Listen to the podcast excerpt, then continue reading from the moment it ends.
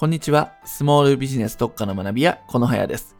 今回のお題は、誰も教えてくれない Web 集客の攻略法というお話をしていきます。日々ですね、Web 集客を、まやっている方であれば、他の人の Web 広告とか、ブログとかメルマガとかっていうメディアを見ると思うんですね。実はその中に多くのヒントが隠れているんです。他の人がネット上でやっているプロモーションというものを自社に取り入れる。盗むとか真似るってことをしていくことで、いち早くネット集客実践できますし、成果っていうのも上がっていきます。これはとても大切なことになります。で、よくやってしまいがちなのが、表面上のものを真似するってことなんです。例えば、ウェブ上で誰かのランディングページを発見しましたと。非常に綺麗なデザインでコピーライティングもすごい施されていて、これは自社に取り入れたいなって思って、ランディングページそのものを真似してしまう。これはよくある間違いなんですね。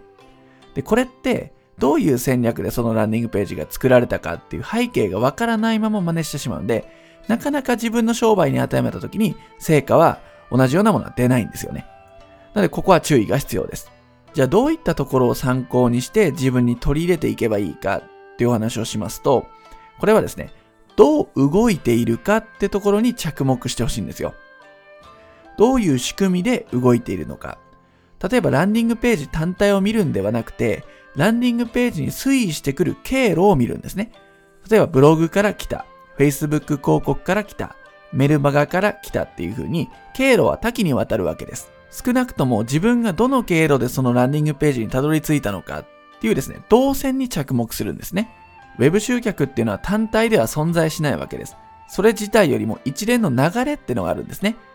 ランディングページ一つとっても、どこからランディングページに来て、どのように決済申し込みをして、次にどんなページに移動するかっていう流れで考えることが必要になります。で、流れで見れるようになるとですね、その単体のランディングページとかではなくて、その人の Web 集客、マーケティングの仕組み自体を真似ることができるんですね。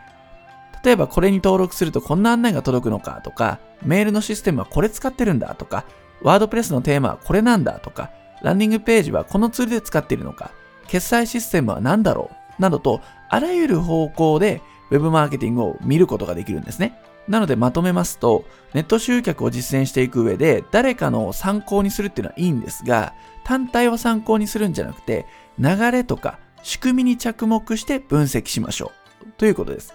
でこれが分かれば、実践は早くなります。